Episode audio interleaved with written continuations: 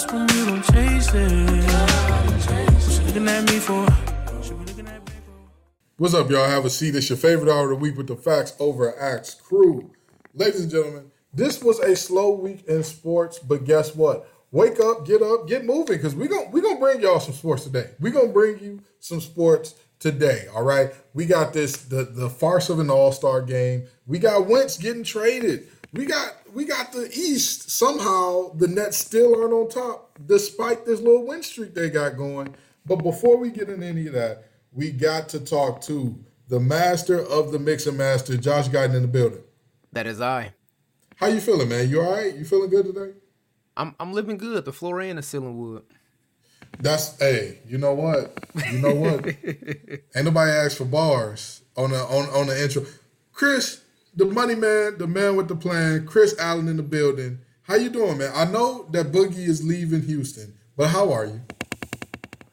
Well, um, I'm I'm probably as as good as someone in Houston during a snowstorm. So, Oh God.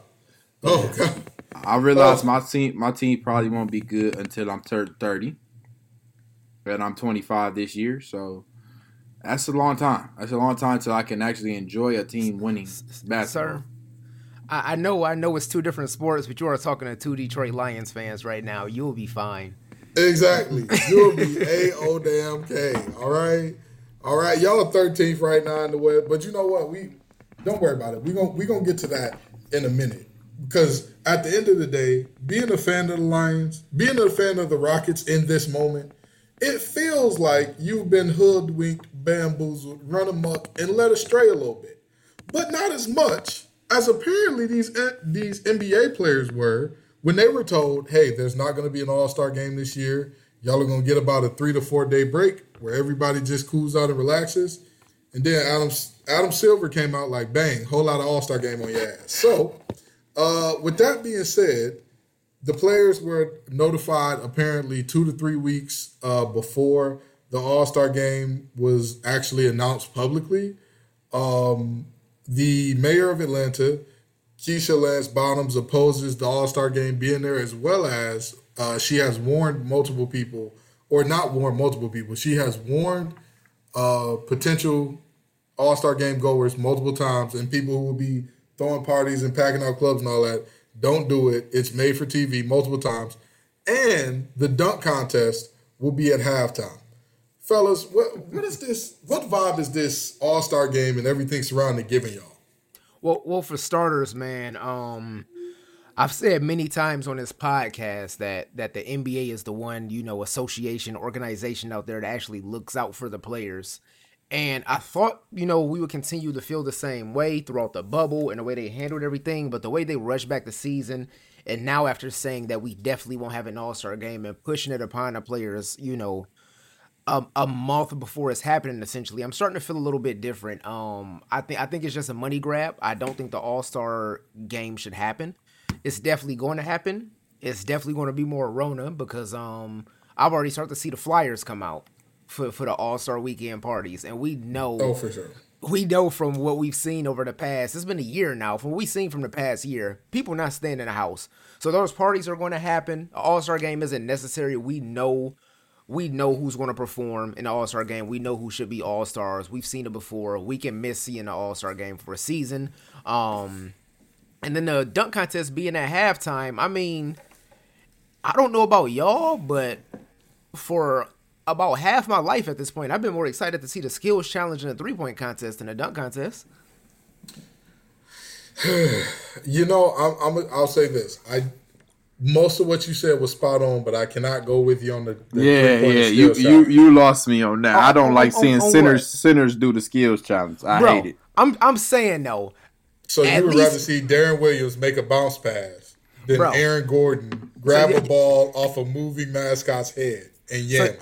So y'all not telling me uh y'all wasn't hyped the one year in the skills challenge when it was d-wade brian Cole, and chris paul Yes, that was exciting. Yeah, but that was We've one had year, some bro. good skills challenges, man. We've had some good skills challenges. Wait a minute, wasn't Kyle Lowry in it a couple times? Yeah. Any event that Kyle Lowry is in, I'm not excited for. I'm sorry. Bro, you gotta stop. You gotta stop the Kyle Lowry disrespect. Okay, I'm sorry. You have to stop. Kyle Lowry is a pit bull. He's a pit bull. I agree. If you're talking about guys that I would pick on my team, and see, y'all making me mess up the rundown because the glue guy segment is supposed to be later, but we got to break it out now. And the- Kyle Lowry is an elite glue guy. He is, but he's not the guy that if you're like, hey, you're in a park and like filled with NBA players, you got a million dollars to bet here, and you got to pick one of them to go up against a random another one of those players in the park. You gonna pick Kyle Lowry? Really?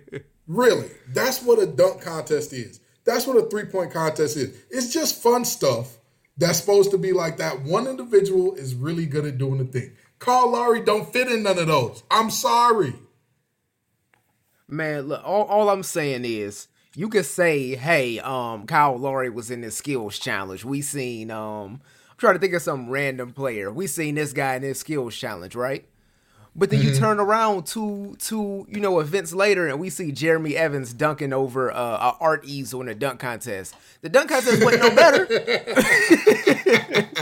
the dunk contest wasn't no better. But, but here's the thing. Here's the thing. I agree that there was risk for dunk contests being bad.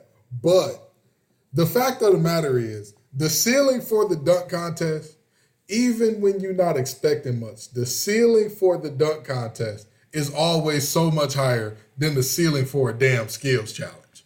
Unless you got four bona fide Hall of Famers like they did when it was Chris Paul, Brian, D Wade, and who else? oh, it's Chris Paul, Brian, D Wade, and Cole. Cole, come on, man. Come on. That's a once in a all the stars were aligned for that skill shot. For the most part, we gonna see Pat Bev, uh uh the Damian Lillard, Connaughton, and uh Jrue Holiday. Like, come on, man. Come on, man. Don't nobody want to see that. Ain't nobody coming to see that, Otis. Chris, how, how do you feel about this All Star game, man? What, you, what what are your thoughts on it? Okay. Why are people so disrespectful to to the mayor in that in Georgia? Like she she clearly clearly and I don't know her how you say her name. You said Keisha Keisha Lance Bottoms. Keisha Lance Bottoms. Okay, I, I'll just make sure. Keisha Lance Bottoms. She she seems to be concerned with COVID, but if you look at anybody in Atlanta, don't nobody else in Atlanta seem to be concerned about COVID. Like Atlanta is wide open right, Right. now. So that's my first point. Just why are they so rude to her? Like I, I mean, the mayor is trying to put things in order to keep everyone safe, but like the whole Georgia itself is just ridiculous. But um, I don't like Gibbs because now that I think about it, even though I do want to see All Star game because last year was such a great All Star game um, where they had this the uh, the setup to uh, honor the late great Kobe Bryant. Uh, it was a fantastic All Star game last year. However, I don't want to watch the first half of an All Star game, wait three hours, and then watch the second half because of a dunk contest. Now, granted, they probably won't have it three hours long. They probably make it a real quick dunk contest. But that's gonna be even worse because now I'm not gonna be able to see the guy. They're gonna have to rush their dunks. That's gonna be one dunk, a basic dunk. Make sure they don't miss the dunk because I don't see them breaking the All Star game three hours and expecting someone like LeBron to come back and play in the second half after he just sat down and watched the All Star dunk Right. contest for three hours. You know what I mean? So Yeah. that second half gonna be all the reserves playing, and I didn't. I don't want to watch the All Star game to watch the reserves close the game. You know what I mean? I want to see the stars play. You know what? And I'll I'll tell you this. So not only am I not with the deception to the players, but also uh Georgia World Congress Center was reopened as an overflow for COVID nineteen patients in December, late December, by the way, three days before Christmas. And you're telling me that somehow the city of Atlanta is now ready to uh, you're telling me that the the city of Atlanta is now ready to have an All Star game. There. Are y'all well? and and is it going to be uh what's the capacity at the at this event? Do we know? I I don't know. It's gonna be the same as the Atlanta Hawks, and they have the most uh, capacity right now. I think they at uh, nineteen percent. They're the most right now. Don't quote me on that. I'm not sure if it's nineteen percent So, exact, but, but it's but around there. either way, the the All Star game has been quoted as being quote unquote made for TV this year. And again, this is why I say some stuff you just need to know. It just sometimes when you hear yourself making extreme extra precautions, when you hear a mayor warning her citizens, warning visitors, again, please, please, I know what y'all want to do. Please don't do it. Sometimes you need to take a step back and say, okay, I know I need my money, but also I might kill a couple thousand people here. Like, you just need to relax. You need to go ahead and relax. Just look yourself in the mirror and relax. And also, speaking of the dunk contest, I I'm sorry, but I just don't. I, I'm I'm so disappointed in the way that the the dunk contest fell off quickly. Yeah. Like this event. Remember the two years that Aaron Gordon got robbed back to back? Those were exciting years. It was exciting. Now it's like, eh, I mean, they're gonna dunk or whatever. They go. The worst year to me was the year where they had like it separated East versus West, and John Oh, Wall was in it. That Yeah, year you, was you had to, you had to help each other on at least one dunk, and Yep, yeah, that that that year was awful, and I think that this year is going to be worse than that one. Okay, so so uh quick question just to intervene here. What is the year like what time period were y'all like, yeah, I'm over the dunk contest? Uh, I man, I can't The year remember. Derrick Jones won it, I, I was like, uh, this is just. I think mine Derek- might have been before that, man. I mean, I was still giving it hope though. Man, I'm You know, I'm- For me, I I, I can't even remember uh, what year it was, but I remember like the dunk. I remember vividly when De- when Jeremy Evans won the dunk contest. I was just like, I was just like, wait a minute, bro. He won by jumping over Kevin Hart. Bro, yeah, that was I got um how was that 2000 that was 2012. I listen, listen.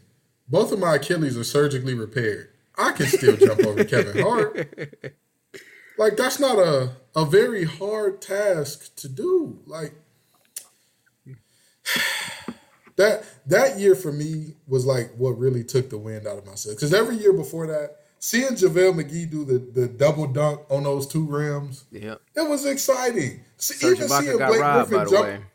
even seeing Blake Griffin jump over the Kia was exciting. Seeing someone jump over Kevin Hart, I mean, come on now, Ke- Kevin Hart. That's that's the best you can do, and that was the dunk that won, by the way. No, if if I'm if I'm being honest, um, I kind of lost interest before that when they had the the Dwight Howard Nate Robinson trilogy. That's when I first started to lose interest because. Don't get me wrong, it was exciting the stuff they were pulling out, but one, it was more about the stunts than the actual dunks. Like Nate and Dwight was winning back to back years, and it was putting on some one pretty basic dunks. And two, the event was going on an hour and a half, damn near two hours, because the participants was missing 10 dunks before they got one in and it wasn't affecting their score. Yeah, this Like like if you look back in the day, Vince Carter, Jason Richardson, they went out there and they was they was putting these dunks in first attempt. And if you missed the dunk, you was getting a 35 from the judges. I'm gonna I'm gonna tell you what the twenty the twenty it died down for me. 2016 and 2017 bought it back. 2011 then it was in there. 2011 and sparked, it- sparked joy a little bit. For me, 2011 was still part of like I'm with this. I'm I'm with it. Like Right, I'm right. still with this thing. 2012 was when I was like, all right, well, When Paul George did the uh. glow in the dark dunk, I was like, yeah, I'm good, bro. GG's, GG's on the dunk contest, man. But but seriously, this the dunk contest being the halftime just shows you again. Who even the This- candidates some- this year for the dunk contest? I don't think I don't they know I who the don't think they announced them yet. Oh my God, this is this is awful. This and trust me, we are not awful at our jobs, people. We have looked into these things. We just haven't seen anybody named as dunk contest contestants at this moment. Who, We who saw are y'all? Who are we putting in a dunk contest? If you had to name four off the top of your head, real quick, who are we throwing? I there? mean, that that I will want to see or that I, I am gonna see. who, that you're going to see. Uh, I'm gonna go. I'm gonna go. Anthony Edwards. Agreed. Uh, I'm gonna go. You know what? And, and the crazy part is this is actually Aaron Gordon's year to win one, but he's not coming back. yeah, he's not doing it again. Uh, so we we gonna see Anthony Edwards. Uh, we're gonna see. Who won I don't think last year? Zion does it. I don't think. I don't Zion think does so either. It would be great to see, but like we're we're not we're not. So uh, the defending champ always comes back, right? Right. Yeah. So we're gonna see Derrick Jones Jr. Um, Whoa, so that was last year. I just Yeah. thought about it. yeah, yeah, you're a sicko. I'm gonna go Chris. Derrick Jones. Jr. I'm gonna go Anthony Edwards. I'm gonna go. Uh, I'm gonna go Miles Bridges.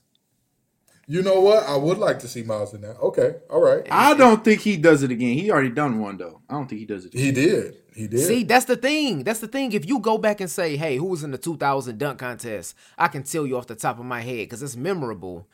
Oh, for Outside of the winner, I can't tell you the other participants in like the past 10 dunk. I didn't know. I didn't remember that Miles Bridges did the dunk contest already. I, you know, I, I, I, I blame LeBron for this. It's his fault. Because remember when the best players in the league used to be in the dunk contest? I remember. And then LeBron came in the league It was like, nah, mm-mm, I ain't doing Now, that. not only did he not do it, he said at one dunk contest, "I'm officially declaring for next year dunk contest," and then didn't do it it. did not pull. Hold on, hold on. Was wasn't old old Dwight Howard like when he got old? Wasn't he in the dunk contest last year? Loki? Yeah, he was in the dunk contest last year. Yeah, Dwight was in there. Oh yeah, yeah, yeah. The dunk contest stinks. It stinks. it stinks. It. But But, you Obi know Toppin. I would like to see Obi Toppin in it too. Yeah, for the last Nope. spot, I was I was gonna go Obi Toppin or John Collins. Now, why you want to put Obi Toppins in the dunk contest? His knee cartilage is hanging on by a thread. He No, plays he for bet. He Thibs. bet. He bet. He though. plays for Thibs, and you want him to put more wear on his leg? Shame on both of y'all. Terrorist. Terrorist, I tell you. Wow. But no, I, I, I'd like to see that. I, Aaron Gordon, go ahead and go home, dog. You done did enough. You done did enough. You've given us everything that you can can give us dunk wise, and we appreciate it. But like, this is a young man's game, Aaron, and uh, you about two years off of being Blake Griffin, big dog. I'm sorry. I I just got to keep it a being with you, man. But anywho, uh, so so tell me this: What does a successful All Star game look like to y'all this year? Um, or is this just like a zero sum game? Like there is no success coming out. Um, I think with the fact that it's actually happening, I think a successful dunk contest is they have the game. It's a fun game that we all enjoy, even though a lot of the players don't want to do it. We still see that they have a good time and put on a good game. We get a at least subpar dunk contest, and then they come out of this weekend with you know no new cases as far as the player go players go, and minimal new cases in the in the city of Atlanta. I think that part is very unlikely, but I think that's a, that's what a successful All Star game is going to look like. okay, Chris, what does success look like to you with this All Star game, man? if nobody gets hurt, because I would be, I would really hate if someone gets hurt this All Star game, and it was wasn't even supposed to happen. It was just like a spur of the moment type All Star game. That's Yeah, what would be a yeah. success for me. For- For me, this is a zero sum game. Nobody wins here. I, I don't care what happens or how it happens, because even if everything goes off perfectly and without a hitch, this is still some rushed nonsense. Like this is still something that just like it's a slap in the face to the players. It's a slap in the face to the fans because again, as fans, we watch this stuff and we we can see a, a well put together production and we can see some trash. Like we can see that we have, for the most part, let me not be ableist, but a vast majority of us have, you know, the abilities and facilities to see what's going on here. This just feels like nonsense. This just feels like something that just, you know, again, there's there's no winner out of this to me. Please, let's just breeze through it and everybody get by healthy. I, I guess that would be the best best outcome for me. Uh, but speaking of the All Star teams, the the the the reserves have not been named yet. However, the All Star captains as well as the starters have. So on the East, we have KD as captain, uh, Joel Embiid, the Greek Freak, Bradley Beal gets his first All Star nod, and somehow Kyrie Irving. Hmm. Uh, and on the West, you've got uh, Bron, Luka, Steph Curry, Jokic, and uh, Kawhi Leonard. Now, fellas, Bradley Beal finally got his All Star nod. Do y'all think that this confirms what all of the guys who watch the games have been saying about, oh, Bradley Beal's a superstar. He's an all star. He's bona fide. There's no ifs, ands, or buts about him. Or is this more like, eh, I mean, the fans finally caught on? I, I think that Bradley Beal is deserving of this nod. I think the fans got it right. I think he should be an all star starter with his performance. Um, you know, this season. But I think that the the claim that he's a superstar is a little far fetched. I think the I think superstar goes a little further than pulling out big numbers. And I think a part of this has to do with the success of his team and the fact that he's in Washington. I don't think we've have we seen a superstar come out of Washington at any point in time. Um, it depends on your meaning of superstar, but I think my meaning of superstar when it comes to sports is a household name. and and you're talking about out of all of sports or just the No, I mean Washington just, just just the Washington Wizards. I mean, Gilbert Yeah. Arenas is the most recent. I I wouldn't I wouldn't, I wouldn't say he's a superstar though. Yeah, I wouldn't put Gilbert superstar status. I think most people Okay, know Gilbert so- Arenas' name from 2 Chainz lyrics. Okay, so okay, wait a minute. first of all, first of all, sir, you disrespectful. So No, I'm saying just- us as basketball fans, we love we love Gilbert, we love Hibachi, we love Agent Zero. But call your mama and ask her who Gilbert Arenas is. Okay, but well, is if the, is that the definition of superstar? Because I mean, In my in my opinion, I mean, we could have an entirely different you know conversation about what you think a I mean- superstar is. Before So before 2019, not a lot of people knew who Kawhi was. A lot of women knew who Kawhi was. Right, So- but he's a superstar now. I don't think he was a superstar before because this uh, this dude like was a cyborg. I think that's part of like what made him a superstar because he's like very memeable. But even though he was the best two way player in the league, I don't think he was a superstar until maybe last last season or the hey, season can I get the can I get the Kawhi Lab dropped right here? All right, thanks. Anywho, um, yeah, there's there's a uh, there's there is. Uh, I'm joking about the Kawhi drop, by the way. I don't. But um, I was writing the timestamp down. But but on a serious note, uh, no, there there hasn't been any any super superstars to be uh, produced by the Wizards any any time relatively relatively recently or really ever for that matter. If you talk about transcends, El- Elvin Hayes is the other one that I was gonna go way back, but that's but that's the thing. Back when back when he played, sports was not as big in American culture as it is now. Especially basketball, they was It ju- getting jobs in the summer and smoking cigarettes at halftime. Bro, they were literally plumbers. It was literally like, all right, bro, season's over. Time to go back to the plant. Like, bro, what? What do you mean go back to the plant? Can you imagine Russell Westbrook having to weld things together? oh my God. Nah, but uh yeah. It, you know what? Okay, by that definition of superstar, you're absolutely right. Um, yeah, no, Bradley Beal isn't a superstar by that definition, but he's he's a great. I think he's a very good player. That if he continues on the path that he's on, even if we just talking numbers, if he just put up these numbers for whatever for however many years, and he turned out to be our generation's. Um, uh, I, his last name is English. I'm missing the first name right now. Alex English. Alex English. If he turns out to be our generation's Alex English, that's still a great career to me. Yeah, and, and That's if still anybody that's not hip, if you know what I'm saying, if you're around our age or younger, just Google Alex English. This man was a walking bucket. He averaged 30 a game for like 10 seasons, and nobody talks about it. Yeah, he, he was he was definitely a walking bucket. Yeah. Oh, all right. He he, he was the modern Elgin Baylor to me. Like he, he So- Elgin Baylor got buckets. Oh, for sure, for sure, he definitely did. So when we when we talk about things that feel forced, feel out of place, feel like something shouldn't be happening, we could also look at Carson Wentz, the hundred million dollar man who was on the bench for the Eagles. By the way, he has the one of the top five biggest dead cap hits of all time. For those of you who don't know what dead cap is, basically, if a team signs a player to a very long contract and like they guarantee X amount of money, unless the player does something to lose that guaranteed amount of money, if you trade him, if you cut him, if they go anywhere else, you still have to pay them that money. So that's a dead cap hit because they're no longer on your roster, but you still got to pay them.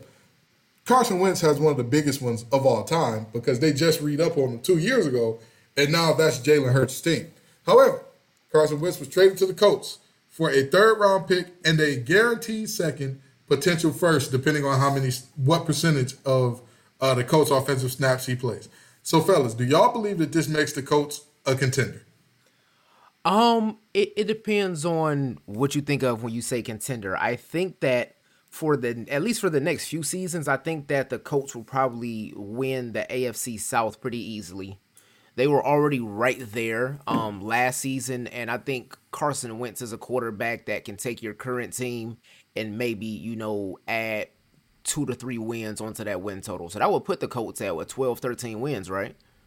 Yeah, I believe so. Yeah. Oh, just about. right. So I think that they're good enough to win the AFC South pretty easily for the next few seasons. The issue is when you come into the other teams that are in the AFC, are they going to make it even close to an AFC championship or a Super Bowl? I still don't think if you add in Carson Wentz, that team is, is good enough to beat the Bills, the Steelers, the Ravens, or the Chiefs. So I think that's where the issue comes in. I think that you're going to have to put some other things onto adding Wentz in order to become a legitimate contender. Just a very quick thought here. Uh, the Colts were 11 and 5 last year. So two or three wins on top of that, you're looking at a 13 or 14 win team. I, I think I think that's doable. I don't think they beat those powerhouses in the AFC still. Here's here's my belief about the Colts. They have literally everything you could ask for. They have a, a an offense, weapons everywhere. T.Y. Hilton, uh, Dorsett. You got both of the backs in Nyheim Hines. Go Pack. Shout out to Wolfpack Nation. Uh, you got Nyheim Hines and Jonathan Taylor in the backfield. You got, I mean, one of the best offensive linemen in the league, period, and Quenton Nelson, who anchors a very good offensive line side to side. I mean, they're they're good everywhere on that offensive front. And then when you look at their defense, they're led by one of the most ferocious defenders in the league in Darius Leonard. They've got a lot of uh, young guys who are growing up and who are getting better on that back end. I honestly and truly see it this way. The the the nature of football is so different from basketball because in basketball, if you pull off one win against like so let's say you're an eight seed and you get LeBron and the the Lakers, or you're a seven seed and you get the Nets. If you pull off one win the first game, you're not advancing. You still Right. got to do that three more times. And football, all it takes a couple a couple injuries, a couple things go wrong. Next thing you know, it's all over. Perfect example. Look at what happened to the Chiefs. Eric Fisher gets hurt.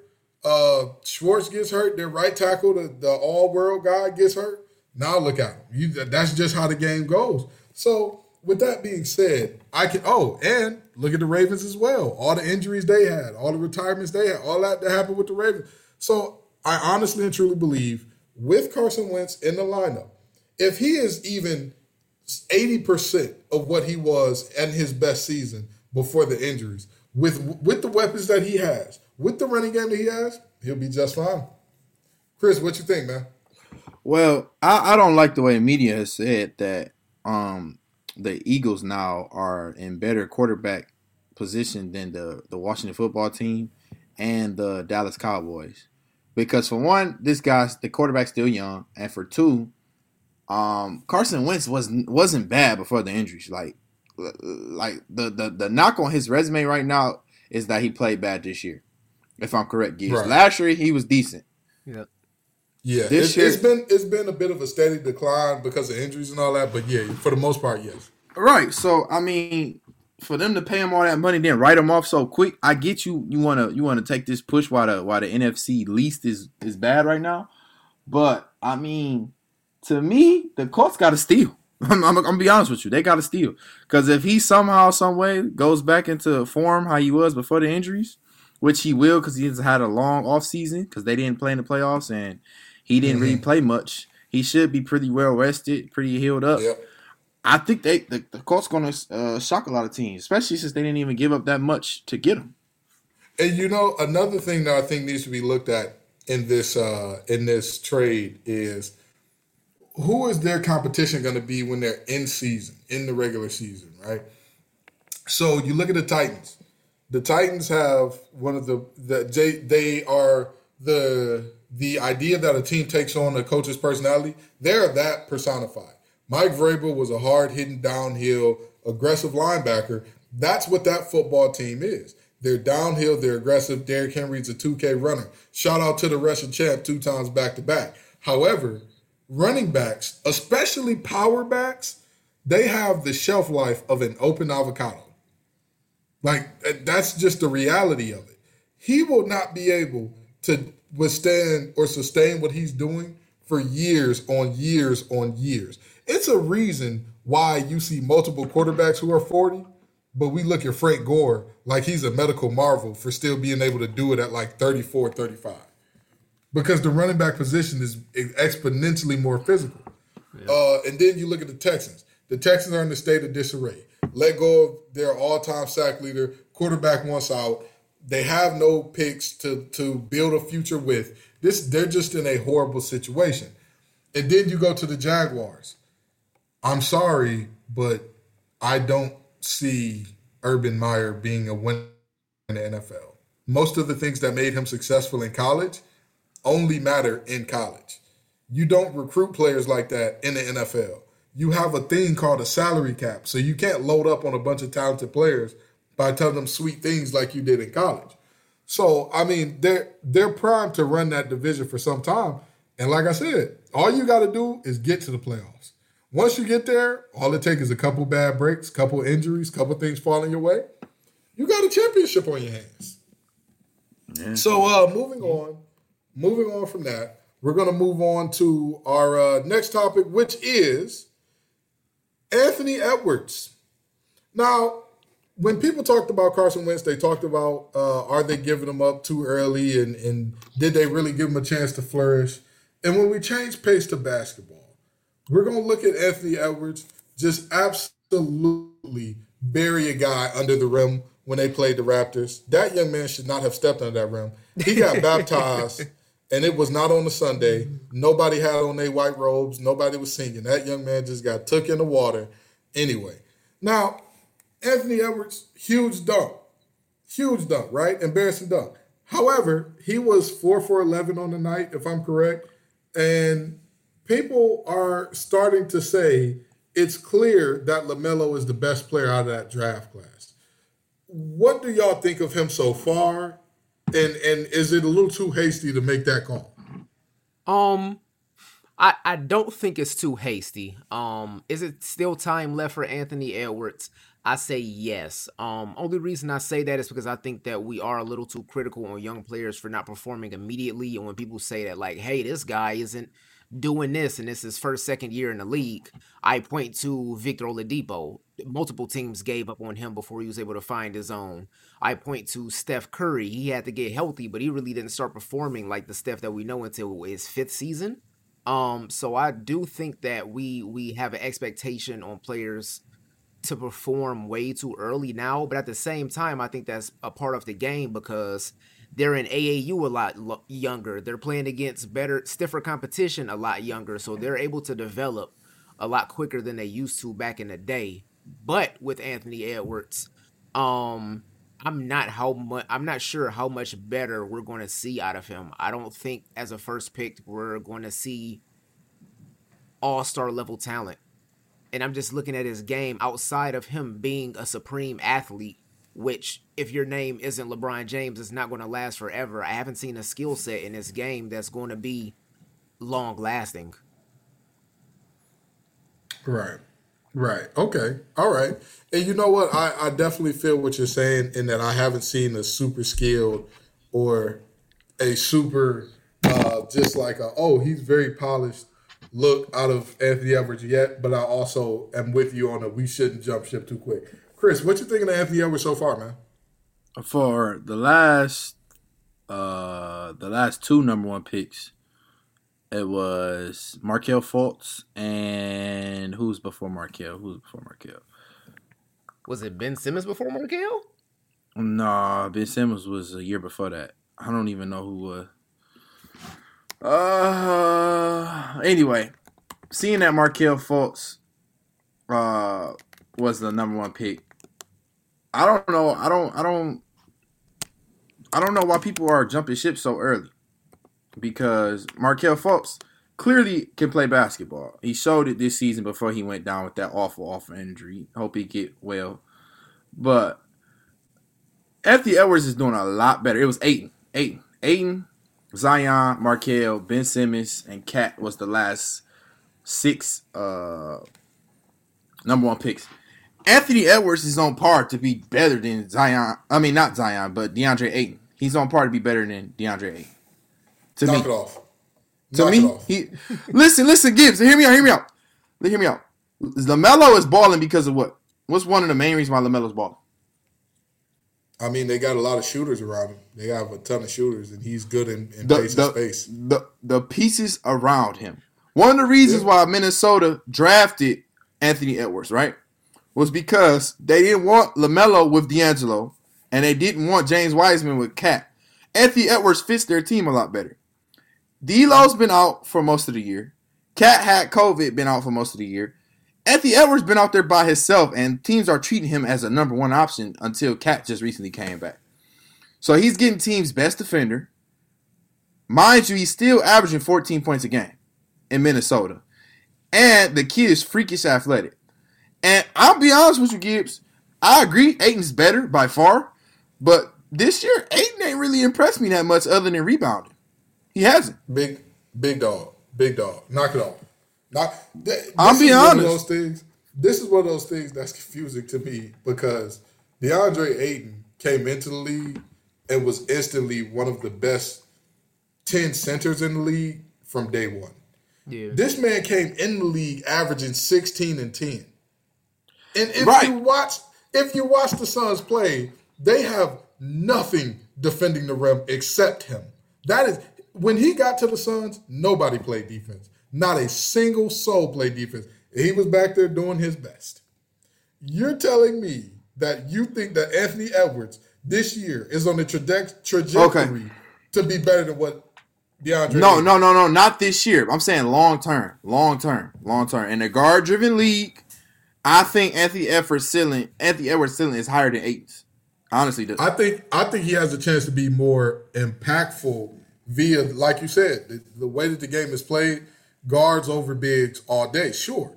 But if you're telling me who, like, for the position they play, is going to be pound for pound the better player, there's no way you telling me that you've seen you've seen anything out of Anthony Edwards this year to be like, yeah, he's going to be better than Ayton next year. No, no, not not this year. I'm talking. I'm talking like okay, let's say five years down the line. If Anthony Edwards averages 24 a game, you don't think that'd be impressive? You don't think he'd live up to, you know? You, don't- you I, don't I think, so. I think so, but I also think DeAndre Ayton is getting better in ways that people aren't really like noticing all that well.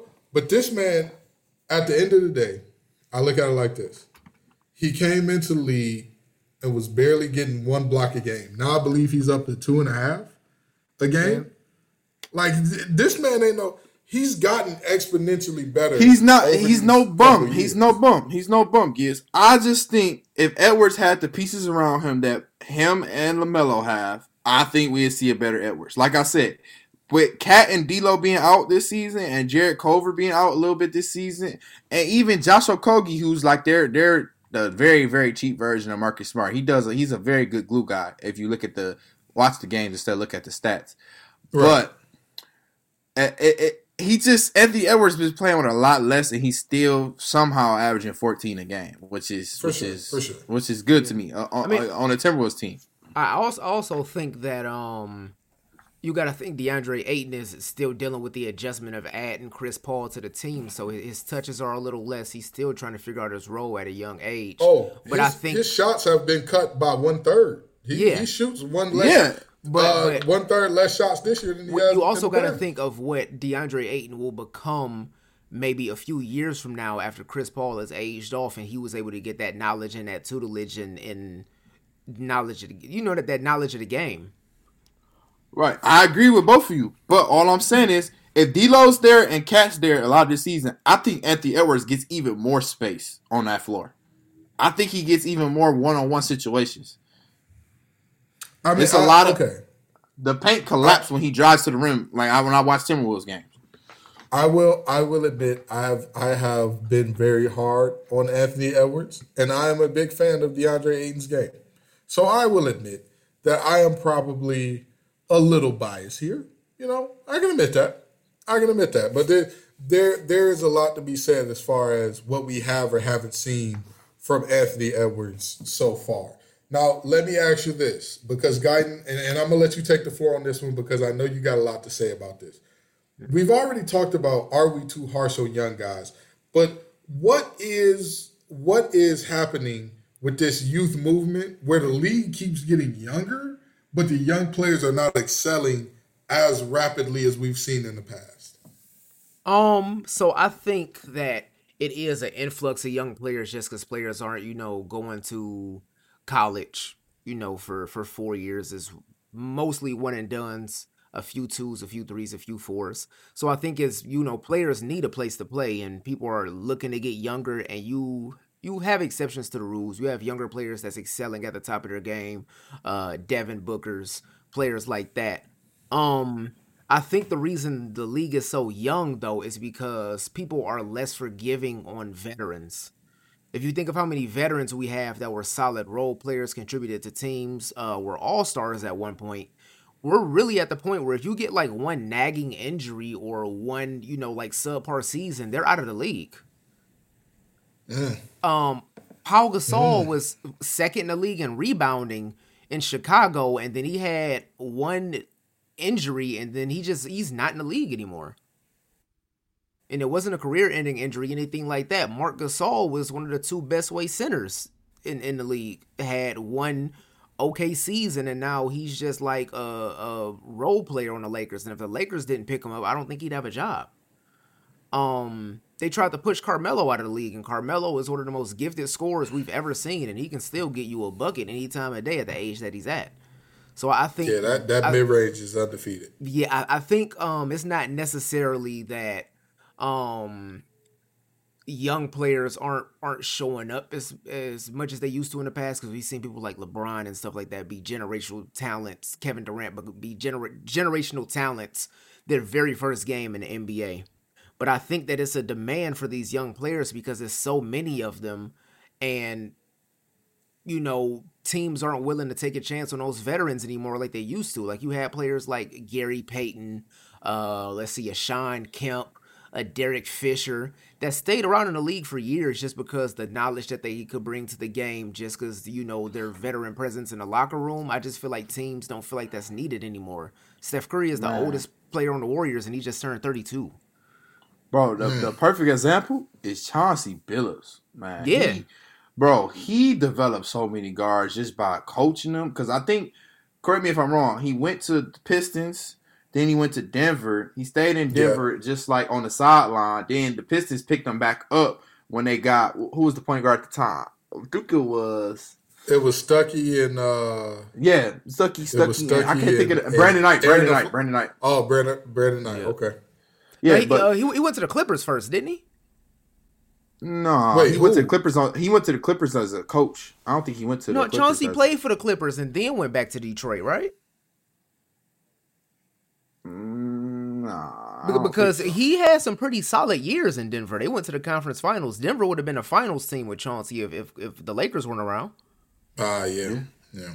Yeah, so he went um let's see, he went yeah, he went Pistons, Denver, Knicks, Clippers, then back to the Pistons. Mm. Cause they had that team of uh they had that one team in uh New York with with Chauncey and Amar'e. That was that was a pretty solid team. Gave Miami a run for their money. Okay. Well, uh, Anyway, he's a perfect example because Stuckey came into the league very, very underdeveloped. But I feel like Chauncey took a big uh, mentorship role over him, and Stuckey actually played great basketball in Detroit. Like Stuckey was 17 points a game one season, I believe. yeah, yeah. yeah. Stuckey was solid. He I was like solid. Stuckey. But I mean, Yeah, for sure. the league For the sure. league going in a different direction though man it's like they, they like i said like i said off air the league is getting like this it's not a lot of players that develop fully anymore because a lot of players they they get they trying to avoid going to college for that year and go get the Absolutely. Absolutely. So the, a lot of teams find themselves drafting a player that was phenomenal in high school, but the high school to college jump, I mean high school to the NBA jump is drastic. It's huge. I'm- so what I'm happens you- is, go ahead. I'm I'm I'm gonna tell you this with with what you're saying, and I'm I'm hundred percent piggybacking off what you're saying right now. I think we're gonna see an influx of guys who stay in college two, three, four years coming in to have significant impacts. I really do. I really do. You- You've already got your Draymond Greens, your John Collins, and whatnot of the world. I, Obi Toppins as well. I think we're going to start seeing more and more because those guys are literally they go to college and they polish the skill set. They polish the skill set. They polish the skill set. So when they come to the league, they have fully developed skills.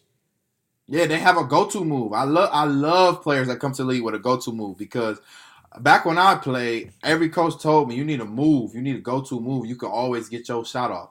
That Kemba jump shot he he he perfected in UConn, still with him today. Mm-hmm. Okay. Okay, it's it's so many players out there that have a, a go-to move. That step back Harden does. He been doing that all his whole career. He finally perfected it in college, and it just got even better when he got to the league of, as of late. Exactly. So- and Kemba spent three years at UConn. He spent Right. some time at UConn. Exactly. Developing that, working on that, building that bag, and now look at him. But see, the, the the way the league is going now, um, a lot of players coming out too early. So you draft a player thinking he's going to be your your your turnaround point in your franchise, but in reality, no. You you might have to draft another player with them, and then you have to you have to build your around your franchise around both of those players that coincide with each other. Like what I, what the Timberwolves did. I like how they drafted Edwards instead of LaMelo and Wiseman because of, they had Cat and D'Lo. You know that that's looking for. That's like okay, we're gonna build our nucleus around these three. So if one fault flops, we not stuck with just one. We got we got them in a bunch. You get what I'm saying? So we got three different chances for one of them to break out. And I think that's the direction that the league is starting to go into more. Because a lot of teams they just want a lot of young guys that they can make play good together. Other than Philadelphia, I don't know what they're gonna do with Ben and, and B. I'm so happy they got Brett Brown out of there. though? But you know what though? And, and you know what? Okay, so the we we we've talked about the youth movement multiple times. I think that the there is a lack in uh player development as well. But like you said, these players are not coming out with a move that they can go to every single time. And there's Yeah. everybody's not Zion. Everybody Zion has some stuff that like it's exclusive to him. Nobody else can carry his amount of weight, jump as high as he jumps. Why is that important? Obviously, when he want to back you down, you're going backwards. When he want to jump up and block your shot, your shot's blocked, son. Sorry, that shot's going to the fourth row. Everybody don't have that. So with that being said, a lot of y'all develop a move, put a move in there, and these these teams I really think are the biggest culprits because these teams are it it the revolving door from first round draft pick to out of the league to me is like way too high.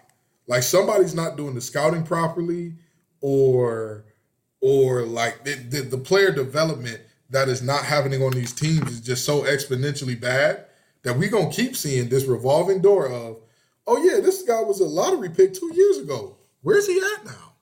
We're gonna keep seeing it. Yeah. Um, that you, you bring up a solid point. Is there any players in the NBA currently that you can say has a signature move or a go-to move? And I mean, not currently, but any player you've seen come out in the past, let's say five to six years. You know, it, you know what? I it there aren't many that come to mind except maybe Jayson Tatum. Uh, but this right here is why I say even like Well, Again. you said any player that came out with a with a with a, a go to move. Yeah, in the past five to six years. Uh, Ben Simmons got that little leaning leaning floater when he drives to the rim. That's the that's the only player I can think of. That's literally the only Listen. one that I was going to say. I I mean Jayson Tatum got the little the little step back jumper. yeah, he got the little that. in and out in and out step back. Jaylen he Brown got got, the got the got the got the quick euro to the left side as well. But he's he's developed that though. Jaylen Yeah. Brown did not come out with that. when he Yeah. first came out, that boy was a liability on offense. He was just Brand- wait, who, Brand- who gave me the ball? Brandon Ingram though, he he got a, a, a nice jab step step back as well. He had that in, in college.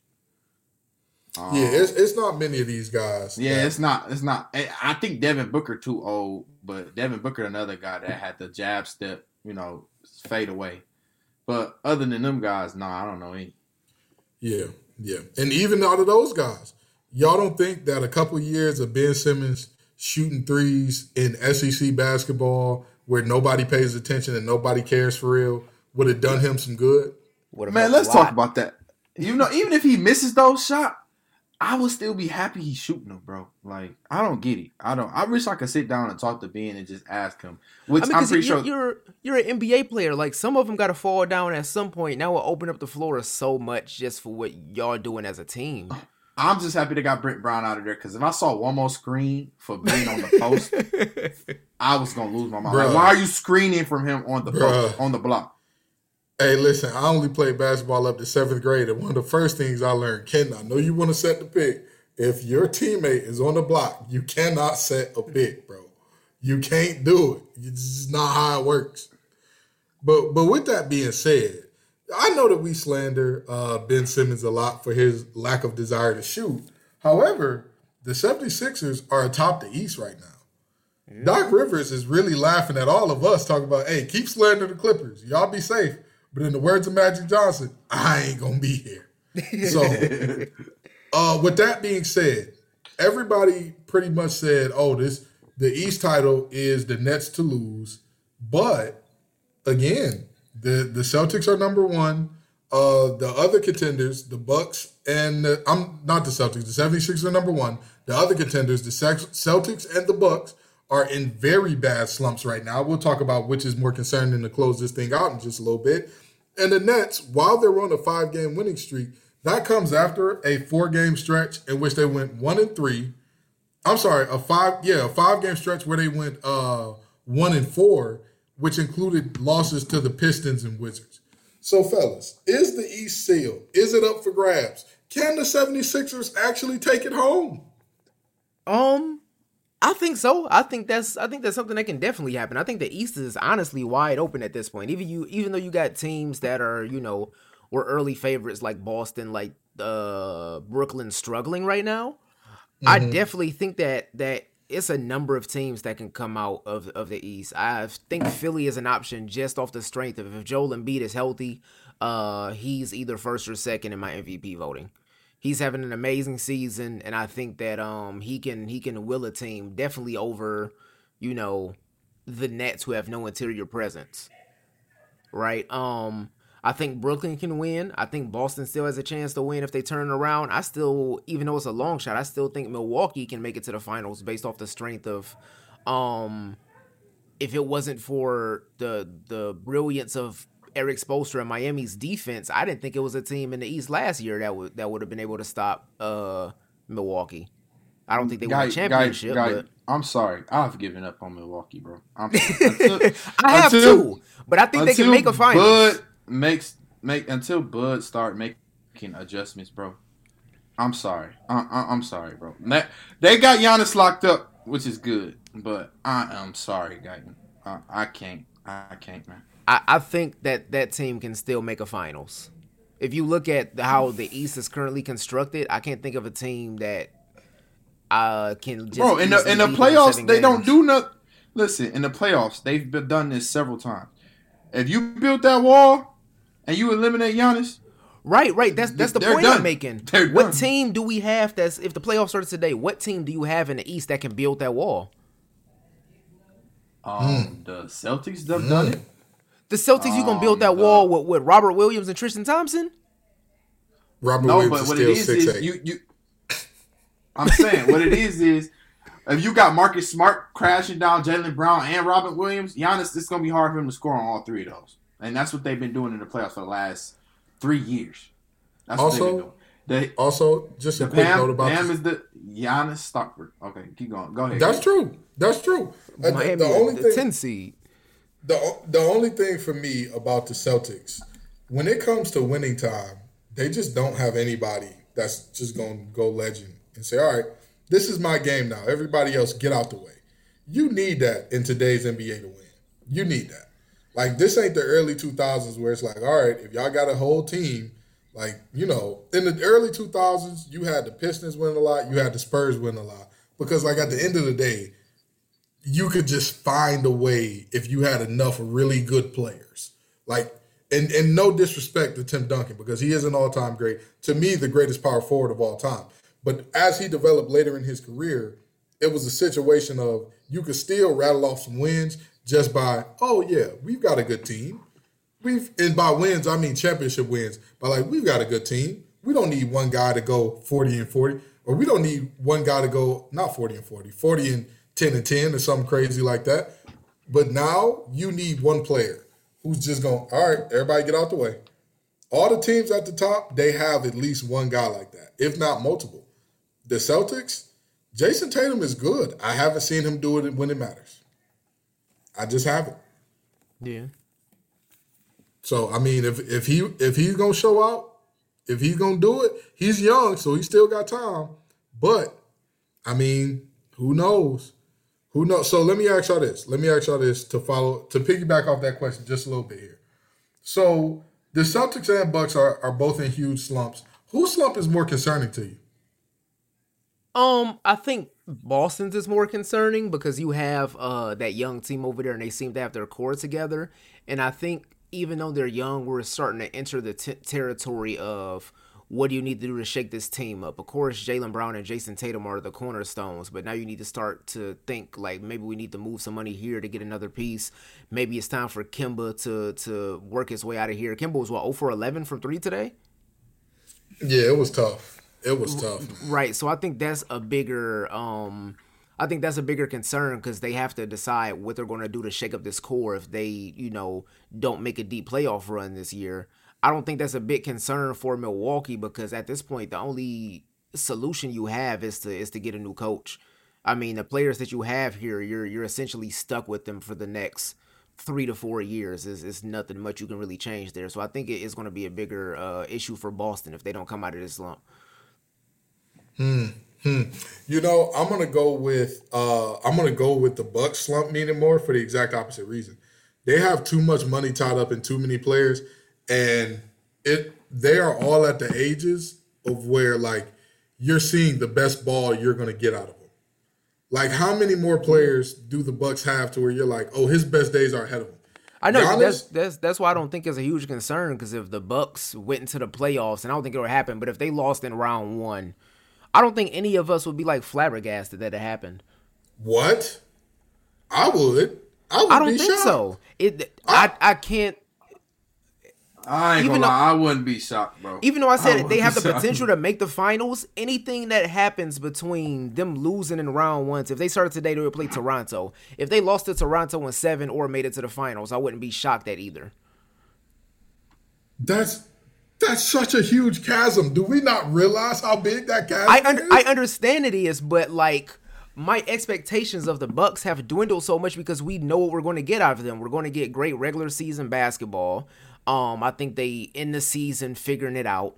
But when we get to the playoffs, I think we can expect what to see out of them. It's going to be a tough road because outside of Giannis attacking the rim, they don't have any other weapons. All right. Okay. I, I I understand. I I'm not saying I agree, but I get where you're going. I get where Well, you're I'm just saying, Which, be- be- which slump is more concerning, man? Uh, ugh. Mm, the the Bucks, the Bucks, the Bucks. Uh, actually, Thank no. you. You know, you you know the Bucks only because So he no no no no no no no no no. Bu- I, I'm going with the Bucks. I'm going with the Bucks, but I'm gonna say a positive about the Celtics. The Celtics are realizing the value of Marcus Smart. They're Mm-hmm. that first team all defender. Mind, he's been the first team all defender the last two years, I believe. hmm he there are they are missing the help of Marcus Smart, a guy that go get you some charges when you got a momentum, or a guy that go chase downs, dive in the stands with no fans right now, but dive in the stands and go to get a loose ball, or a guy that was playmaking. He was averaging almost six assists this year. The Celtics are struggling. So and then they had a lot of players in and out with COVID, so their roster has really just been rotating. Like Kemba, late start to the season, even though that's no excuse. I think we've seen a slight decline in Kemba, starting to starting to see a decline in Kemba because he is what 31 now, and those small guards typically don't usually last that long unless you're Derek Fisher. So Right. I mean, but the Bucks is is more concerning because they went out gave Giannis a supermax. They went out traded their future for Jrue Holiday, and also they went out and they, they spent all that money just to get Giannis comfortable. You know, they got his brother on the team. You know, and to me, you're gonna win now if you're the Bucks. Like, yes, the Nets are there. Yes, the Nets probably are going to be there at the end because of all the offensive firepower. But as the Bucks, this been this is you're you're you're going to take Giannis's prime away if you don't fix this now. You don't want a situation where Giannis gets 28, 29 and he decides, you know, I'm never going to win here. And I think Budenholzer is is a lot to blame because he hasn't made any adjustments. They came they came off that terrible playoff performance last year where they had the Giannis stopper really stop Giannis, and they didn't have an answer for it. They didn't have Right. they didn't have a, a clue for what to do at all. So I'm calling out Bud right now, man. You you need to do something, or your job is on the line because the, the, the franchise is is Giannis. Whatever Giannis says, he get the harder treatment right now in Milwaukee. If he decides he don't want to he don't want to play for a week, he don't have to play for a week. If he decide he want to fly out and miss practice, he can. So he's not the same type of person as James Harden. He wouldn't do that. But I'm just saying the the the Bucks on the hot seat right now. They they if they don't figure this out soon, honestly, they're gonna have to make a move that they don't want to make. And one move that I think they could make, but it, it really wouldn't really help them as much because you lose a lot of defense. CJ McCollum and Khris Middleton swap. I feel like both teams would benefit a lot from it, but the Bucks uh, lose severely, severely in the defense category. But you added Jrue Holiday to counteract that a little bit. So, to me, that's the only thing Milwaukee can do, and I don't even think the money lines up where it, it, it'll work. Right, right, yeah, because CJ making money, money. So it's it's they they in the bad. No, situation. Middleton is too. I think he got 130 million or something like that. He got Yeah, he no, got- no, both of them, both of them are making money, money. But at the same time, you don't move money, money players. Like if Right. you're uh, Trailblazers, they're not moving him. Like they're they're just not going to do that. And and by the way, just to to go back to something I said earlier about the lack of player development, you want to know what player uh, puts out the most to me? The NBA has a player development problem from team to team. Dennis Smith Jr. Dennis Smith Jr. came into the league at 15 and 6 and has steadily declined. Yeah. How does that happen? How? Like that doesn't make sense to me. He came in at this and like over the time it's just like steadily, bit by bit by bit, up less, little less, little less, up. His shooting percentage is getting a little worse, little worse, little worse. Something's going on that's like, you know. But I anyway, believe know he y'all- finished top five in rookie of the year voting too. Exactly. Exactly. But anyway, I know y'all tired of us talking about the, the the future being now, the East being bad, and number one picks, and this All Star game being the Anthony Bennett of All Star games. So we're gonna go ahead and let y'all go. But come on back the next week and the week after that and the week after that. Peace and love, y'all.